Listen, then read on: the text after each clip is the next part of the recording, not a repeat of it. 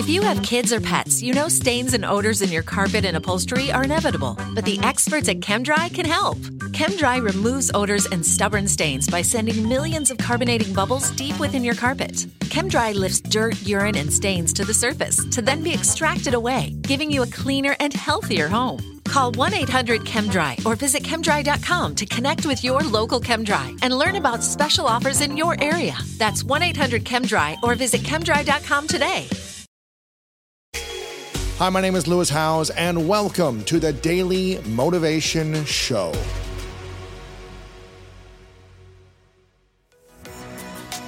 I firmly believe that taking charge of your mindset allows you to be in the driver's seat of your life and unlock your potential. And that's why I'm thrilled to share that my new book is out right now. It's called The Greatness Mindset. In it, you'll learn how to build a plan for greatness through powerful exercises and toolkits designed to propel your life forward. This is the book that I wish I had 20 years ago. It's everything I've learned in the last decade with the research and the science to help you unlock your mind. Make sure to go to lewishowes.com slash 2023 mindset to pick up your copy of my book, The Greatness Mindset, today. There are hidden opportunities waiting for you in your texts, mm. in your emails, in your profiles, if you choose to take them. Yeah. And all it takes is a couple of word swaps. Re- even reading the word win makes the other person think more like a winner. Yeah. What a gift to give. That's cool. The quote that I heard in high school from Roosevelt is people don't care how much you know until they know how much you care. Ah. Saved my life, literally. That's because, one thing competence right be, there. Because I didn't feel competent my entire school life, right? Mm. In school, I was at the bottom of my class. I just graded poorly, which confirmed like I'm not smart enough or like I'll never be able to be as intelligent as my classmates or anyone in the world. So why would anyone like me or trust me because I didn't feel competent? Then when I heard that quote, I go, I have a chance. Like I can build competence in another area of life, I can be emotionally intelligent, and I can show people how much I care. By doing that, that's been pretty much my whole life everyone who's listening, I hope what this shows you is that caring about someone, mm-hmm. there's multiple ways to do that. Yes, it's emotionally intelligent, but it's also honoring someone's cues or mm-hmm. gifting them the right cues. Yes. When you make someone feel more like a winner, what a gift you just gave them. Huge gift. You're putting confidence into them. You're speaking joy, yes. confidence into that person. Yes, you're literally gifting them the chemical mm. dopamine so that they themselves have more motivation. Yes. And don't we all need more motivation? Absolutely, yeah. So this is called a nonverbal bridge. It's kind of an advanced technique. A nonverbal bridge is a way that we cross into someone's intimate space, but safely. So, what happens is when we're with someone, we want to connect with them. We want more oxytocin. We want to bond with them. Yes. But sometimes it can be hard to break that boundary. A nonverbal bridge is a way that we can create oxytocin with permission. So that could be handing someone something. That could be giving a high five. That could be touching their elbow. And that is exactly what successful pitchers did. They would have a reason or an excuse to, hey, Lori, let me guide you up here. Hey, Kevin, let me zip on this suit for you. Mm. Hey, um, you want to try this amazing cinnamon roll? And when they did that, they created these small little bridges.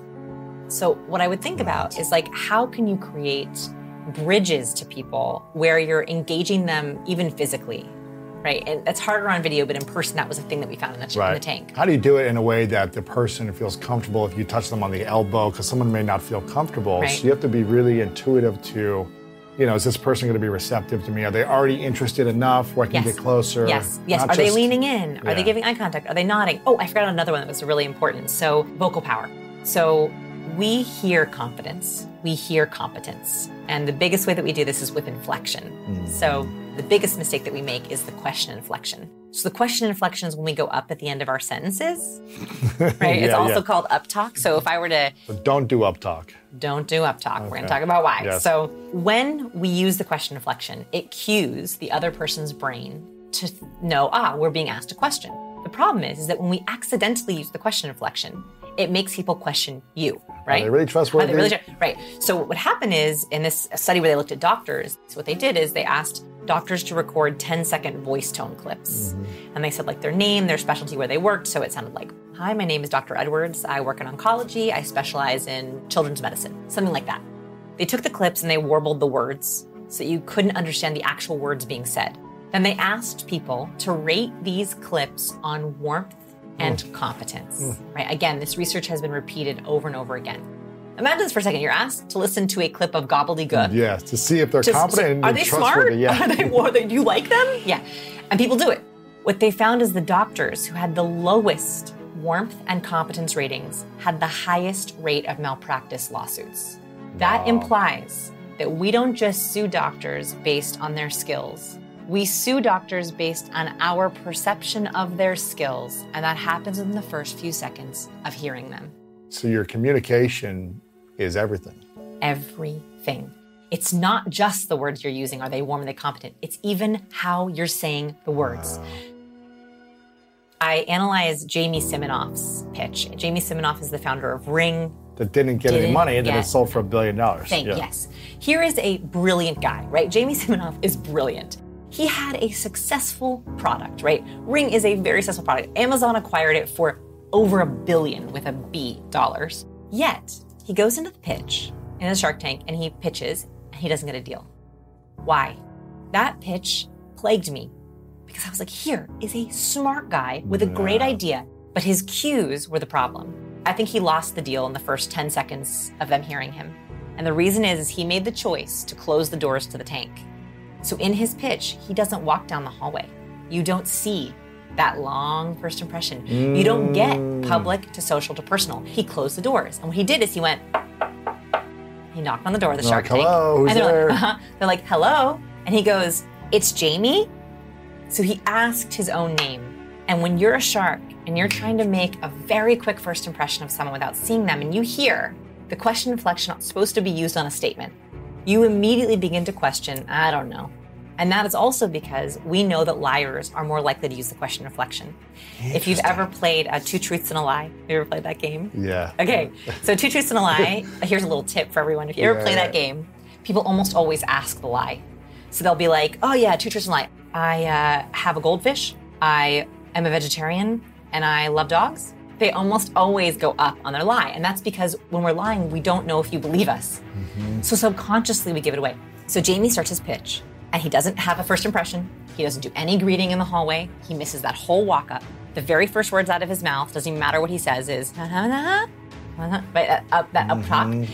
And then Mark Cuban says, "Are you here to pitch?" And he says, "Here to pitch." Again, using the question inflection. I think that what happened was is it gave away his competence. And then the doors open, right? And he explains this idea of ring, it's a doorbell.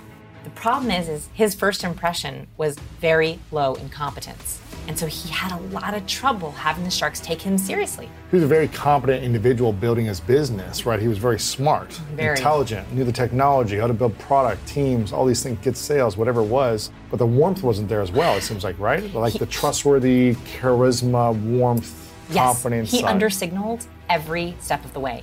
So he mm. undersignaled warmth, he undersignaled competence, and then was trying to dial up competence. And you ah. hear in the rest of the pitch, he's, He's trying to build it back Yeah. up. He's like, Yes. But we've done this, and look, we've got this, this- technology. and this, money, and then this. And so he cannot get it back. He could not get it back. And so I think I watched that pitch and I break it down in the book of what happened to this brilliant guy who Yeah. had one bad day. You know, he scripted those answers, he prepared for that pitch, and he had really good verbal answers. There was even a couple times where I think this thing happens for people who over rehearse. So if you have an interview or a presentation, what do you do? You rehearse it, right? You practice the perfect Yes. answer. That can get in your way though, because if you practice the perfect answer, this is exactly what happened to Siminoff, and very highly intelligent people do this. He would hear a question from a shark, usually a challenging question, because they were like really pushing him on the deal, and they didn't believe him. No one believed him. They all thought, oh no, it's too crowded of a market, it will never work. They literally said that to him. Okay, I have ring on my front door. He could not get them to believe him because what would happen was is they would ask him a question, he would start to answer it organically, and then he would switch into his rehearsed answer. oh, man. So you would hear, oh, oh, yeah, yeah, we do have market track. Our market traction has been wonderful. In fact, in the last five years, mm. we've done X numbers, and you would be like, who is this robot? Yeah, just say what's on your heart. Yeah, yeah, just say it organically. Right. And so I think you can be the smartest person in the world, you can have the best ideas, but if you don't share them right, you're not helping people help you.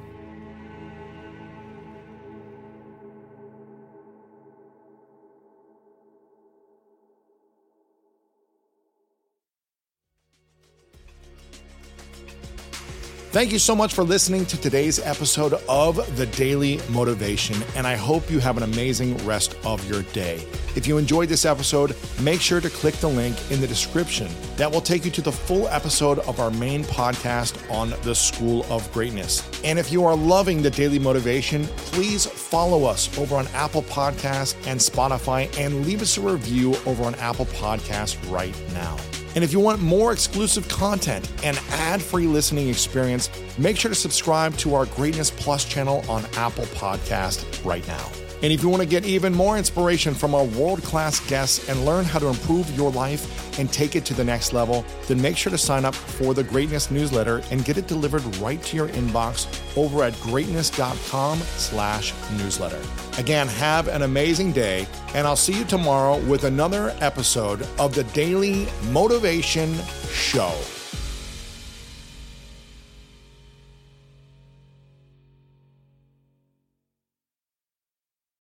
If you have kids or pets, you know stains and odors in your carpet and upholstery are inevitable, but the experts at ChemDry can help.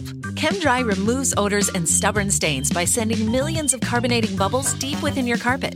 ChemDry lifts dirt, urine, and stains to the surface to then be extracted away, giving you a cleaner and healthier home. Call 1 800 ChemDry or visit chemdry.com to connect with your local ChemDry and learn about special offers in your area. That's 1 800 ChemDry or visit chemdry.com today.